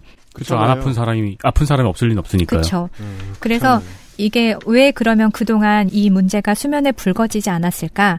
스웨덴 학자들은 이 영케어러를 소위 숨은 인구라고 부릅니다. 숨은 인구. 아 네. 스웨덴의 행정에서 발견할 수 없는 부분인가 보네요. 그렇죠. 가족 구성원을 돌보거나 가게 경제에 도움을 주기 위해서 일을 하는 아동 또는 청소년은 분명 곳곳에 존재함에도 불구하고 스웨덴 사회는 최근까지 이들에 대해서 이야기하지 않았습니다. 음. 또 이들 영케어러를 따로 지원하는 정책도 존재하지 않았습니다. 그러니까 숨은 뭐 보이지 않는 이런 식으로 부르죠. 학계에서 그렇게 부른다는 건 연구가 이제 시작됐다는 반증이기도 하고요. 네. 그 아까 이제 10년이니까 얼마 안 됐다라고 말씀하셨는데 우리가 이제 사회복지 분야를 공부를 많이 안 해본 사람들이니까 이걸 잘 모르는데 그 알려주신 저널 이전에 이제 제가 어, 찾아봤었는데 요런 연구가 있더라고요. 일본이 한국보다 barrier free 시설이 상당히 잘 돼 있는 음. 네. 편입니다. 상당히 잘 돼 있는 네. 편입니다. 근데 이런 류의 사회복지 이슈는 나오면 연구기간이 어마어마하게 길더라고요. barrier free 문제에 대해서 처음 논의를 하기 시작한 게 일본이 60년대 중반이라는 거예요. 와. 왜냐하면 패럴림픽을 했더니 시설이 너무 거지 같아서 음. 쪽팔린다고 음. 그때부터 연구를 했다는 거예요. 음. 60년 된 결과물이 지금 일본 도시에서 볼 수 있는 그 결과인 거예요. 음. 사회복지는 긴 연구가 필요한 분야다. 맞습니다. 10년은 짧다. 좋아요. 그 몇 가지 이유가 있는데 앞부분에서 짤막하게 브리핑을 하고 넘어가자면 좋습니다. 첫째는 아동과 청소년에 대한 스웨덴 사회의 인식 때문입니다. 왜요? 가족 돌봄 아동 또는 청소년, 영케어러라고 이제 통칭할게요. 음. 이런 영케어러는 이상적인 사회에선 존재하지 않습니다. 스웨덴 사회가 인식하는 어린이는 어른의 돌봄과 보호를 받으면서 자랍니다. 아니 그래도 그렇게 사는 애가 존재를 하는데 가족을 돌본다거나 생계를 부양하는 등의 책임이 없는 존재, 이 이상적인 사회에서는요. 이상적인 사회에서. 따라서 가족 돌봄의 책임을 지는 청소년은 사회가 인식하고 있는 정상 유년기에 대한 도전이자 부정입니다. 음. 그 결과 아이러니하게도 가족 돌봄 성인에 대한 사회적 토론과 지원책 마련은 계속돼 왔음에도 가족 돌봄 청년에 대한 청소년에 대한 사회적 논의는 빠져 있었습니다. 어, 그러니까 아예 개념을 받아들이는 게 어려웠나 보네요. 네, 이 개념 자체가 없었던 거예요. 어, 재밌어요. 그러니까 어른이 아픈 어른을 돌보는 거는 당연한 거고 그러니까 국가에서 여러 가지 지원책을 마련했지만 아이는 당연히 어른의 보호를 받으면서 따뜻한 가정에서 자기가 보호를 받으면서 자라야지 얘가 돌봄을 제공하는 사람이 될 수는 없다고 생각해 왔던 거예요 사회 안에서 그 사회가 이제 정치가 어떻게 나가느냐는 사회가 그런 식으로 인식을 일부러 하지 않는 것들에서 많이 발견할 수 있는데 그렇게 한다는 거 아니에요. 에이 무슨 소리야 잘 돌봐줘야지 끝. 아, 그니까 이게 저 방금 머릿속에 무슨 생각이 들었냐면은 한 200년 사이에 전쟁이 없었던 나라라서 그런가 보다 싶은 생각이 드네요. 음, 아 그럴 수도 있죠 전쟁이 없었으니까 뭐 네, 전쟁 때는. 너무나 많이 발생하는 상황이라서 음. 무시할 수가 없는데. 음. 음, 그리고 또 이렇잖아요. 아까 지나가면서 말씀해 주셨듯이 가족에서 부모라는 이빨 하나가 빠지는 건 생각보다 쉬운 일이고 흔한 이죠. 일이에요. 네. 그런 청소년이 없을 가능성은 제로입니다. 그렇죠. 예. 꽤 많을 거예요. 근데 그 꽤 많은 사람 중에 노인을 부양해야 하는 사람들의 비율도 상당히 높을 거예요. 있는 일인데, 왜 우리 막 전장현 시위하는 거 보고 이런 느낌 들잖아요. 야, 자기가 안 당해 보면 입감이 안 되는구나. 음. 근데 인류는 꽤 둔하다 보니까 입감 못해서 이제 모르는 게 있잖아요. 그런 게 이제 다른 일도 바빠서 틀어막기 바쁜 행정을 만나면 그런 식으로 변하는 거 아니에요. 우리가 예전에 그 스포츠 도박을 얘기하면서 그런 말씀 드렸잖아요. 한국의 정치권은 스포츠 도박은 국가만 할 수 있게 해놨는데 불법 도박이 어딨어? 이러면서 불법 도박을 못 본 척 하잖아요. 아, 네네, 그렇죠. 네. 정치는 이런 프로세스를 종종 음. 보여주죠. 그거 하나 꺼내서 고치는 것만 해도 꽤 어려운 일입니다. 음. 보편복지 국가인 스웨덴은 강한 복지 울- 서비스의 울타리 안에서 긍정적인 유년기를 보낼 수 있도록 아동수당, 보육시설, 부모휴가 등 다양한 제도로 모든 가족을 지원합니다. 그런 거 다 있어요, 맞아요. 그렇다 보니까 사회는 이 포괄복지, 강력한 보편복지 제도 아래서 가족 내 사각지대와 빈틈을 간과할 가능성이 있다는 것이죠. 여기에 최선을 다하자 한 다음에 여기에 최선을 다해도 빈데까지의 질문은 하지 않기로 한. 그러니까 아이들이 보호를 받고 뭐 양육을 받고 이런 제도는 다 있지만 아이가 정작 누군가를 돌볼 거라는 상황은 생각을 해보지 못한 거예요. 그러니까 오히려 보편복지다 보니까 음. 더 일반적인 가정의 틀을 세게 잡아버린 꼴이 돼버린 수도 있겠네요. 그쵸, 그쵸. 네. 이제 이것은 저의 추정이 아니라 옵살라 대학교 사회복지 박사이자 사회복지사인 안소피 베리만이라는 사람이 가족 역사 저널에 기고한 논문에 보니까 그렇게 나와 있더라고요. 우리가 이게 너무 우리는 모든 모든 다방면으로 가족을 지원하고 있기 때문에 의외로 이 사각지대를 간과하고 넘어갔을 가능성이 있다. 이렇게요. 그리고 두 번째 이유, 영케어러에 대한 지원이 없었던 두 번째 이유는 실제로 영케어러의 수가 절대 수가 적기 때문입니다. 많으면 대도 안 될 리가 없죠. 그렇죠. 그래서 제가 정덕의 헛소리 시간.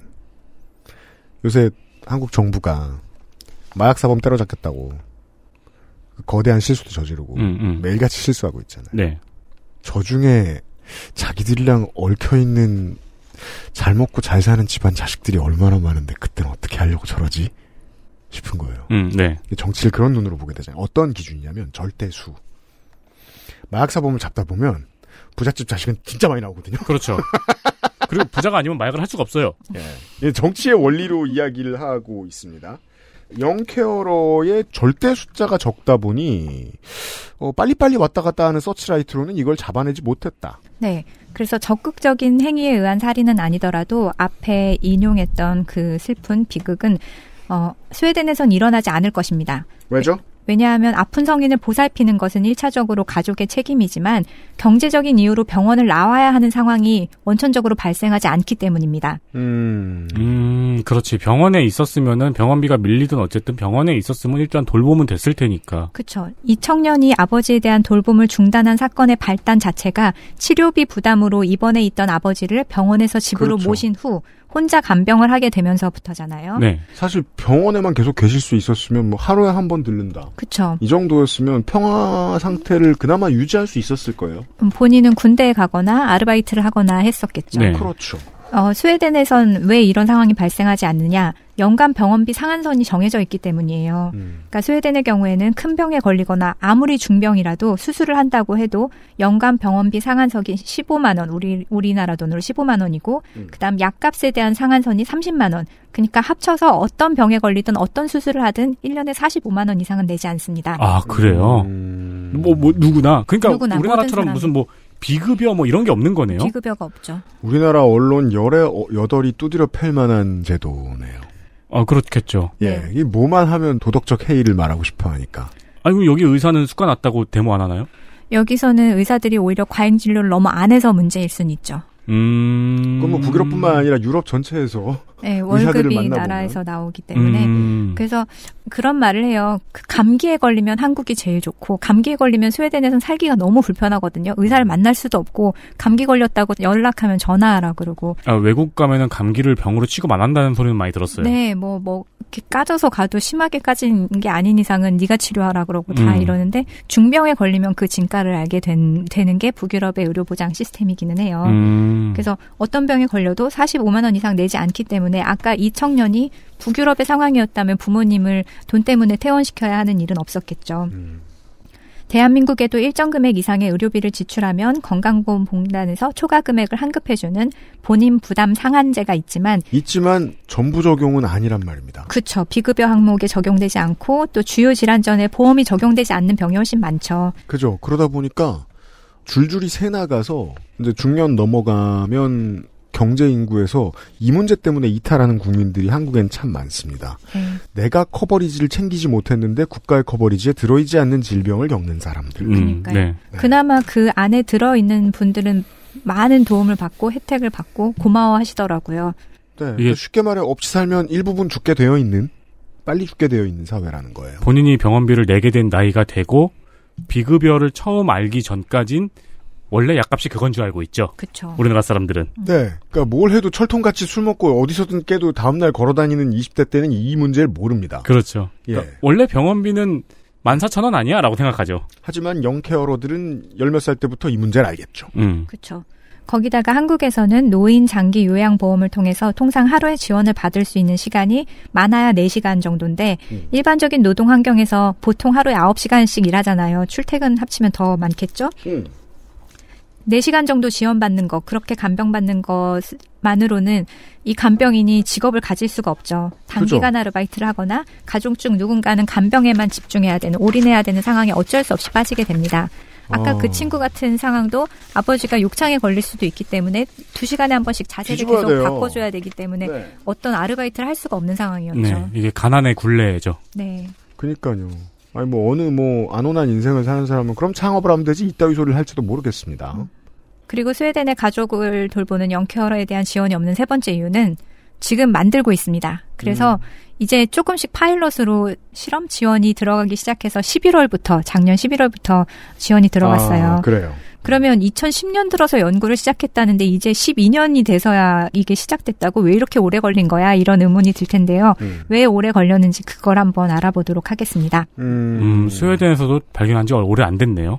어, 발견한 지는 오래 됐는데요. 사실, 어, 법에 입법을 하는 과정에 있어서 우리랑 스웨덴은 사고의 체계가 좀 다른 것 같아요. 그러니까 우리는 응당해야 된다. 어, 여기 무슨 언론에 나왔다. 이게 너무 안 됐다. 그럼 바로 막 입법하고 바로 추진하잖아요. 한국은 초빨리 빨리 빨리죠. 네, 그게 그리고 어떤 근거라던가 이런 게 있는 게 아니라 마음으로 이거 해야 되니까 당위적으로 하는 경우도 음. 되게 많아요. 그렇지만 북유럽은 당위적으로 뭐를 입법을 하진 않거든요. 그러니까 반드시 근거가 있어야 돼요. 이걸 왜 도입하는지, 그리고 이것의 기대 효과가 얼마인지, 경제적으로 이게 리턴을 가지고 올 수 있는지, 그리고 이게 사회적인 어떤 가치, 민주주의, 사회통합 이런 보편적인 가치에 뭐 부합하는 것인지 이런 거를 따져야지만 입법이 되는 분위기가 있어요. 그래서 그러니까 원칙과 사고 구조에 대해서 듣고 싶은데 그 문제에 대해서 아무 말을 덧칠해 버리는 게 이게 우리나라 지식인들의 습관이 돼 버려 가지고 입법부는 더 하죠. 예. 지난번에 우리 코로나에 대해서도 얘기했을 때 북유럽의 대응이 특히나 스웨덴의 대응이 이해가 잘 가지 않는 면이 많았지만 거기는 자기들의 나름대로 이렇게 분석을 해서 이렇게 되기 때문에 이 시뮬레이션 때문에 이렇게 하는 거다 이런 이런 게 있잖아요. 그러니까 그게 맞든 옳든 간에 이 사람들의 방법론이 그렇다는 거예요. 음. 네. 그래서 그 방법론에 대해서 이야기를 한번 해볼게요. 좋아요. 코로나로 예를 들 수는 없어요. XSFM입니다.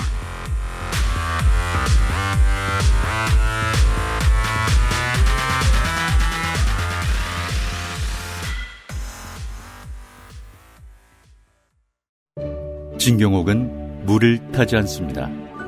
진경옥은 대량 생산하지 않습니다. 진경옥은 항아리에서만 중탕합니다. 진경옥은 엄선된 원료만 사용합니다. 진짜를 찾는다면 진경옥입니다. 고전의 재발견 진경옥. 평산네이처. 카렌듈라꽃 추출물 65%, salicylic acid 6가지 뿌리 추출물, 이 모든 걸 하나로? 빅그린 카렌듈라 샴푸. 빅 그린 중지성용 탈모 샴푸 빅그린 카렌듈라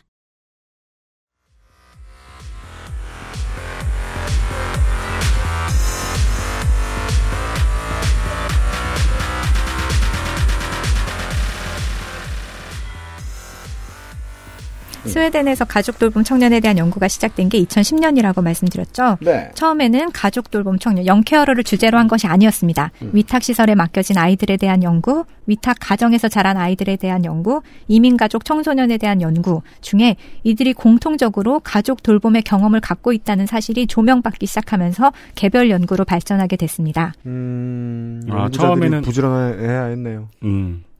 이, 이 위탁 시설과 위탁 가정 아이들을 연구를 하다 보니까 모두의 공통점이 조명이 된 거군요. 네, 그렇죠.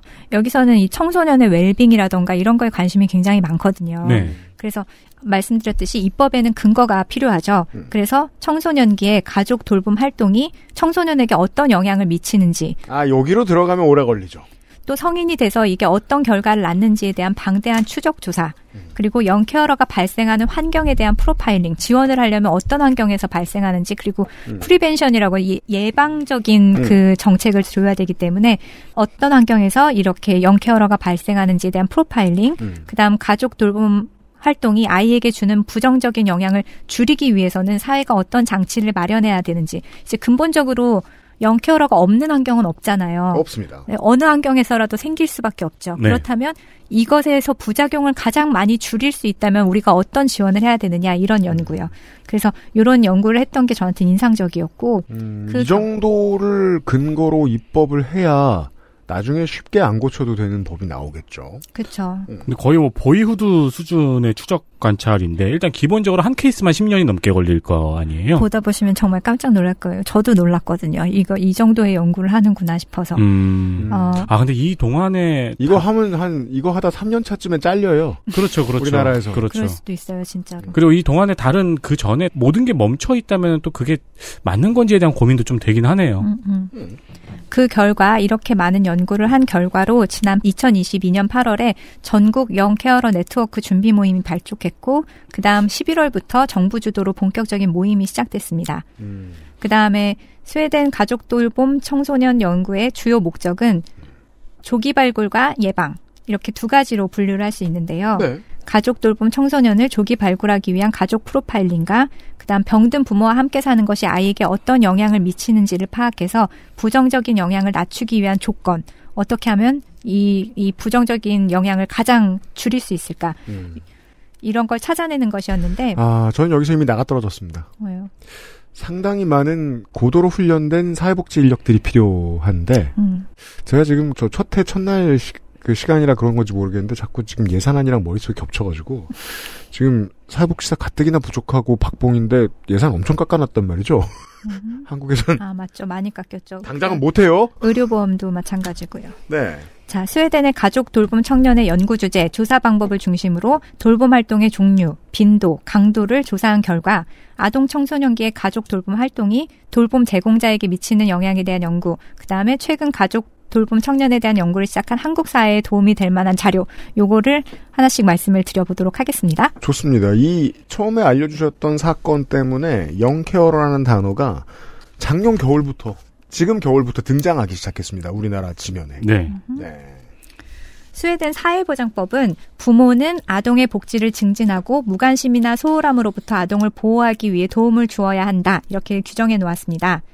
스웨덴 사회가 인식하는 어린이는 어른의 돌봄과 보호를 받으면서 자랍니다. 네.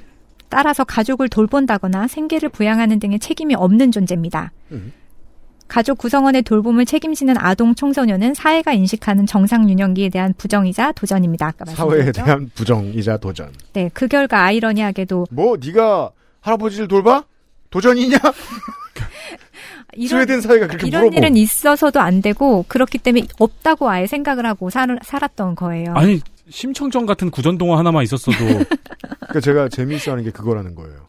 심청정 같은 거 어느 나라에나 있을 거 아니에요. 그러니까요. 법으로서 필요하고 공공 서비스로서 필요하다는 생각을 한 나라가 별로 없다는 거잖아요. 지금 음. 우리가 예- 나누고 있는 얘기는 이렇게 늦은 수천 년 늦은 스웨덴이 처음이라는 거잖아요. 거의. 음, 거기다 스웨덴은 좀 다른 데하고도 또 다른 면이 있어요. 많죠. 왜냐하면 영 케어러라고 우리가 부르죠. 우리나라에서는 지금 영 케어러 또는 가족 돌봄 청년 이렇게 두 개를 같이 쓰고 있는데 스웨덴 법이 가족 돌봄 청소년 영 케어러를 일컫는 명칭은 뭐라 뭐라고 읽어요?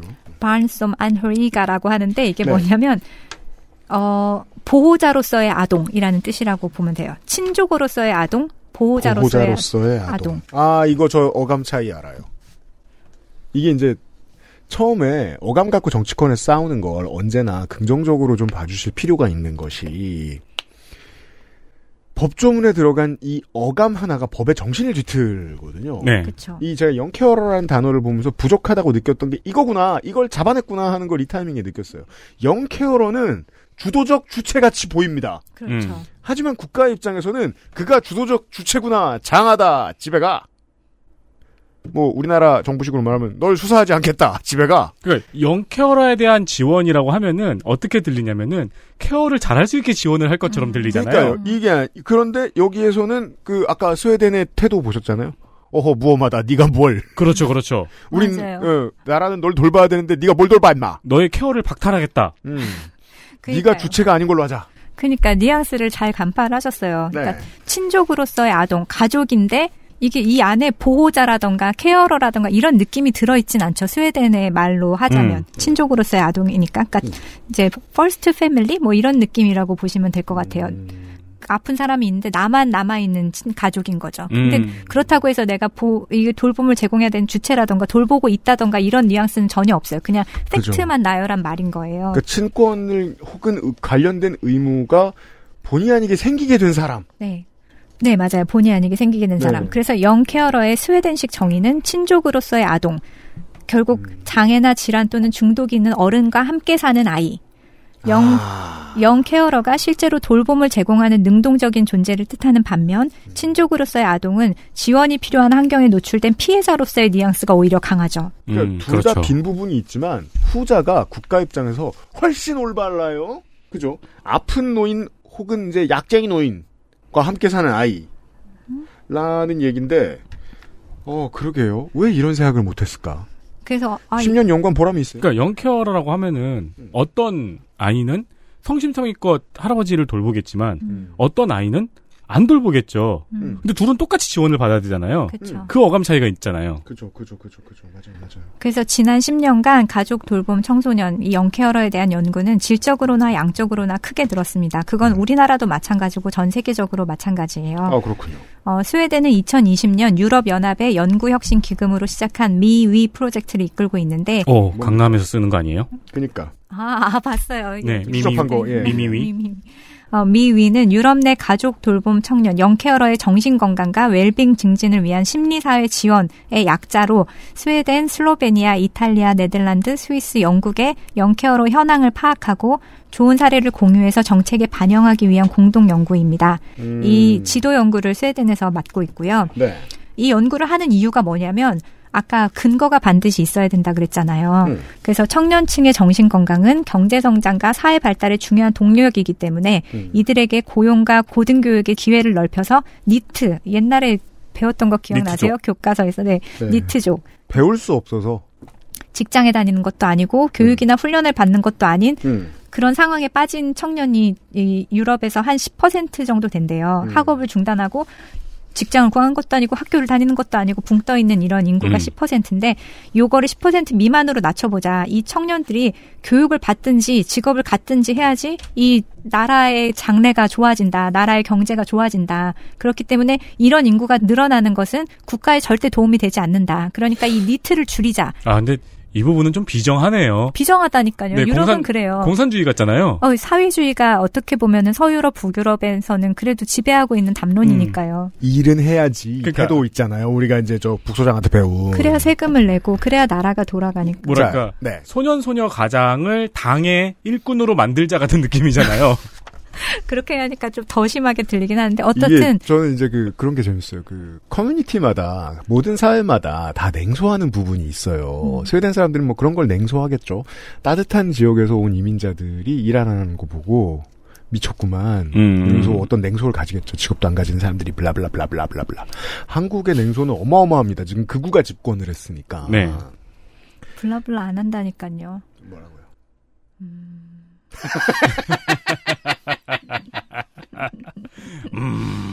직업이 없어? 음, 아니죠, 말도 그러면- 안 해요. 말도 그런 말도 안. 그냥 한번 쳐다보고 음. 직업이 없어? 그런 다음에 이제 ASMR이죠. 비 내리는 소리. 거. 제가 무슨, 무슨 말씀을 드리려다 말았냐면, 이제 교수협이 올해의 성어 만들잖아요. 음. 2022년부터 지식인 사회에서 거기에 대해서 정면으로 반발을 하기 시작했어요. 한국 소식. 어. 왜냐면, 이제 띠꺼움의 정도를 넘어간 거예요. 아, 그거 너무 웃겼어, 매, 매년. 니들 잘 먹고 잘 사는 주제에 1년에 한 번 폼 잡으러 나온다? 여기엔 한 가지 냉소와 한 가지 정의가 있어요. 정의는 실제로 그들이 말한 그것이고, 냉소는 난 너네들이 잘 먹고 잘 사는 게 띠껍다는 겁니다. 음. 그두 가지가 만나서 그런 거 하지 마라. 그 안에 가장 중요한 긍정적인 메시지는 이거예요. 적당한 사자성어 선택이 아니었어요. 내로남불하면 어때요? 교수 여러분 내로남불은 싫어요. 저는 2022년 한국을 상징하는 단어는 누칼협이라고 생각합니다. 그렇죠. 그게 뭐죠? 우리 소장님 누가 누칼협 칼 들고 협박했습니까? 아 그래요? 그러니까 이런 식의 용례. 너가 비정규직하라고 누가 칼 들고 협박했냐. 그러니까 이제 아. 사회적 책임을 개인의 잘못으로 어. 몰아가는 너가 인서울대학 못 나오라고 누가 칼 들고 협박했냐. 그 맥락 안에는 국가가 충분한 지원을 하지 못하고 공정한 사회를 만들지 못한 것이 빠져 있네요. 그걸 빼야 네. 누가 칼 들고 협박했느냐라는 말이 유행할 수 있습니다. 못됐네요. 자, 여기까지는 딴 얘기를 했고요. 지금까지 저 소장님의 말씀을 듣고 정말로 꼭 그 청취자 여러분께 말씀드리고 싶었던 건 하나는 이제 제가 재밌기 시작했습니다. 죄송합니다. 지금까지 재미없으셨을 텐데. 뭐가 재밌냐면 60대 이상의 청취자 여러분들 소수 계시지만 우리 방송 소수 많지 않으시지만 60대 이상의 청취자 여러분들이 귀 기울여 들어주셨으면 좋겠어요.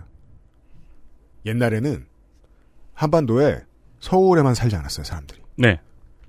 어, 인구 분포가 평평하던 시절이 지금보다 훨씬. 뭐 막 조선 8대 도시 이런 거 있지 않았어요? 그리고 막 군 단위로 가도 사람 많은 곳은 다 있었어요. 네. 아이들을 많이 낳습니다.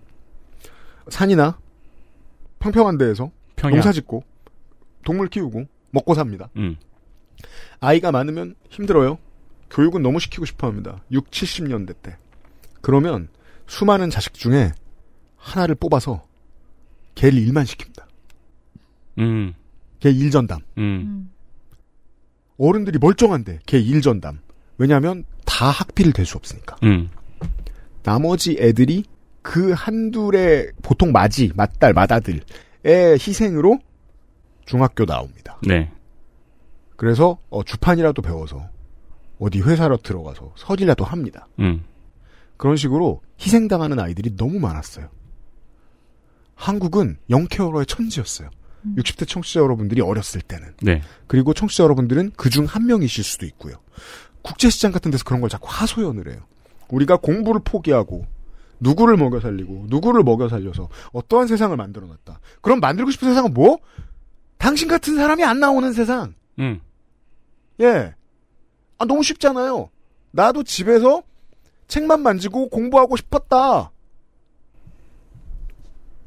그거 하겠다는 거예요. 그렇죠. 어렵지 않아요? 그러니까 그런 마음을 갖고 싶은데 내가 공부시킨 동생이 지만 돈은 잘 벌고 나 안 도와주고 이러다 보니까 이제 마음이 나빠지는 거죠. 그런 다음에 이제 돌아가시면 이제 유산 문제로 싸우면서 사람이 삐뚤어지는 거죠. 내가 공부 다 시켜놨더니 유산은 반씩 나누자 그러고 서울에 집 있는 놈이 만약에 국가가 나서서 그 문제를 막을 수 있다면 막 스웨덴 틀딱이 나와가지고 저 집은 애 하나가 공부를 안 하도록 했네. 음. 비 내리고 아 비 잘 안 내리지 거기는 눈 내리고 음. 바람 네. 오로라 오로라 그리고 막 12년 동안 연구를 하는 거예요. 네. 어떻게 해야 저 집의 마지가 소팔로 다니느라 학교를 안 나가지 않을까? 근데 말씀하신 걸 듣다 보니까 네. 어떻게 보면 어떻든 사회는 음. 또는 정부는 정치는 원하는 목표가 있잖아요. 어떤 사회를 만들고 싶은가, 이런 어, 이 사람들에게 무엇을 제공하고 싶은가. 음. 근데 그렇게 본다면 북유럽 사회는 네가 되고 싶은 거 돼, 네가 하고 싶은 거 해를 보장해 주는 사회라고 생각해요. 그러니까 아까 말씀하셨듯이 누구 가족 중에 누구는 돈을 벌어야 되고 누구는 뭐 이렇게 역할을 나눠서 이러는 게 아니라 여기서는 사실 직업에도 큰 차이가 별로 없잖아요. 음. 그렇다 보니까 남들은 되게 별로라고 생각하지만 내가 하고 싶은 일이 있을 수도 있고 또는 돈을 되게 못 버는 일이라도 하고 싶은 일이 있을 수 있잖아요. 네. 근데 그의 그 수준을 다 비슷하게 맞춰주는 거예요. 내가 돈을 조금 못 버는 직업인데 내가 하고 싶다고 하면 그러면 돈을 많이 버는 사람이 세금을 많이 내잖아요. 그러면 사회보장 시스템을 통해서 이게 이렇게 되다 보니까 결국 세후에는 비슷해지잖아요. 사실 그건 여전히 이상적인 사회고 그냥 요즘은 요즘이니까 2020년대니까 극우가 원하지 않는 사회일 뿐이고 실제로는 그게 정답이잖아요. 그렇죠. 물론 그게 어떻게 보면 인센티브를 줄인다. 사람들이 더 뭐 하고 싶어 하는 인센티브를 줄인다고 하지만 그 인센티브라는 게 또 생각해 보면 다 의사가 되고 싶거나 다 법관이 되고 싶진 않은데 그게 실제로 꿈은 아니에요. 네, 그리고 근데 그거를. 그걸 그걸 드라이브하게 하는 인센티브를 지금 이 사회는 주고 있는 거거든요. 내가 원하지도 않지만 네. 그러 그게 되고 싶어하는 인센티브를 주고 있는 거거든요. 제가 옛날에 힛겔에서 어렸을 때 보고서 제일 많이 그 생각했던 게, 아, 이건 직업이 돼서 이 사람이 행복했으면 좋겠다고 생각했던 게, 연필심으로 남대문 만든 사람 보고서, 아, 이건 직업이었으면 좋겠다. 그럴 수도 있죠. 예술이니까요. 그렇죠. 네. 작가가 될 수 있죠. 실제로 뭐 쌀 조각하는 작가들도 네. 있으니까요. 네. 아니 근데 말씀하신 것처럼 보통 첫째가 공장에서 일을 해가지고 둘째나 셋째를 판검사 만드는 것이 부모의 계획이었잖아요. 그러니까요. 근데 그 둘의 사회적 지위가 그렇게 큰 차이가 안 난다면은 굳이 첫째가 공장을 다녀서 셋째가 판검사가 될 이유가 없었던 거죠. 네. 맞아요. 그, 그 사자만 다 봐주는 사회면 그 판사도 힘들어요. 네. 불행해요. 그렇죠. 예. 그리고 이걸 조금 더 펼쳐보자면 내가 장애를 갖고 태어났다고 해도 장애 때문에 내가 하고 싶은 걸 못하게 되지 않는 사회를 만드는 것. 제가 되게 여러모로 저는 북유럽에 이렇게 여러 행사나 이런 걸 참여를 하다 보니까 무용가 중에도 휠체어를 탄 사람이 있고 운동하는 사람 중엔 부지기수로 있고 그렇죠. 지금 을지로의 센터원 빌딩에서 하고 있는 KF 갤러리에서 좋은 전시를 하고 있어요. 무료니까 한번 가보세요. 뭡니까? 아이콘스란 전시인데 뭔데요? 이게 어, 발달 장애 우리가 다운 증후군이라고 부르는 발달 장애인들이 자기의 꿈을 사진을 찍은 거예요. 이 사람이 자기가 되고 싶은 게 있을 거 아니에요. 누구나. 그걸 분해서 그것으로 분해서 왕이 되고 싶으면 이 사람은 왕으로 만들어주고 음. 영화 배우가 되고 싶으면 영화. 그래서 이 사람들을 정말 엄청 유명한 사진가가 그렇게 최고의 팀을 꾸려서 분장을 시켜서 사진을 찍은 거예요. 근데 가면 아름답기도 하고 뭔가 인간의 존엄성이 느껴진다 그래야 되나? 음. 아, 이 사람들도 이런 꿈이 있었고 누구보다도 아름다울 수가 있구나. 음. 그리고 또 거기 보면 그걸 제작하는 영상이 나오는데 너무 인격적으로 이 사람들을 대하는 거예요. 당연합니다. 그래서 이 사진전이 처음에 시작했던 게 어떤 지자체에서 아 이렇게 발달 장애인 사람들도 사회 활동을 적극적으로 해야 되는데 집 밖으로 나와야 되는데 그러면서 이렇게 연극이라던가 이런 활동을 조직을 했는데 이 사람들이 너무 즐거워하고 이게 전국을 투어를 하고 프라임 타임에 이제 쇼가 편성이 되고 이러면서 이 사람들이 이렇게 사진전까지 하게 된 거였거든요. 네. 그래서 한 번 시간이 되시면 꼭 가서 보세요. 정말 좋은 전시예요. 음, 좋습니다. 그 나와 얼마나 다른가에 대해서는 호기심을 가지면 인류는 성장하는데 나와 다르니까 어딘가로 치워놓자라고 하면 결국 나도 치워짐을 당하게 됩니다. 그렇게 많이 치워짐을 당한 세대가 우리나라에서는 60, 70대란 생각이 들어서 제가 이런 말씀을 계속 드렸던 거고요. 10년대에 노력을 해서 스웨덴이 공부해서 뭘 내놨는가를 내일 이 시간에 얘기하도록 하겠습니다. 어머, 저 지금 4페이지밖에 안 나갔는데요. 저 지금까지 20페이지는 되는 것 같아요. 뭐 어, 어쩌라는 거예요, 지금. 저는. 그런 말씀을 한 달에 세 번 정도 들어요. 근데 네. 늘 어떻게 됐어요. 그래요? 그러게요. 북소장은 흔히 겪는 일은 아닌데. 네. 걱정 마세요. 해결된답니다. 알겠습니다. 내일 만나요. 안녕히 계세요. 내일 이 시간에 북극여우 소장과 이 얘기를 좀 더 정리를 해보도록 하겠고요. 앞에 말씀드렸다시피 사상 최초로 논문을 읽는 시간이 되고 있습니다. 근데 논문 가지고도 말씀을 재밌게 잘하시네요. 그렇습니다. 저는 처음에 원고 보고 이게 뭐지 하고 되게 걱정했는데 자, 목요일 방송을 마무리하면서 저 부고 소식을 하나 알립니다. 저희 오래된 스폰서 중에 하나인 온두유의 김태일 대표가 44세 일기로 세상을 떠나셨어요. 아주 좋은 퀄리티의 같은 품목 1인 공장을 쉬지 않고 운영을 하셨 단 말이죠. 저한테는 느리지만 단단하게 앞으로 나가는 경영 철학을 뭐랄까 말없이 조언해 주신 분이었는데 안타깝게도 너무 일찍 가셨습니다. 그간의 도움에 크게 감사드리고 하늘나라에서 행복해지는 맛을 또 전파해 주십시오. 또 만나 뵙겠습니다.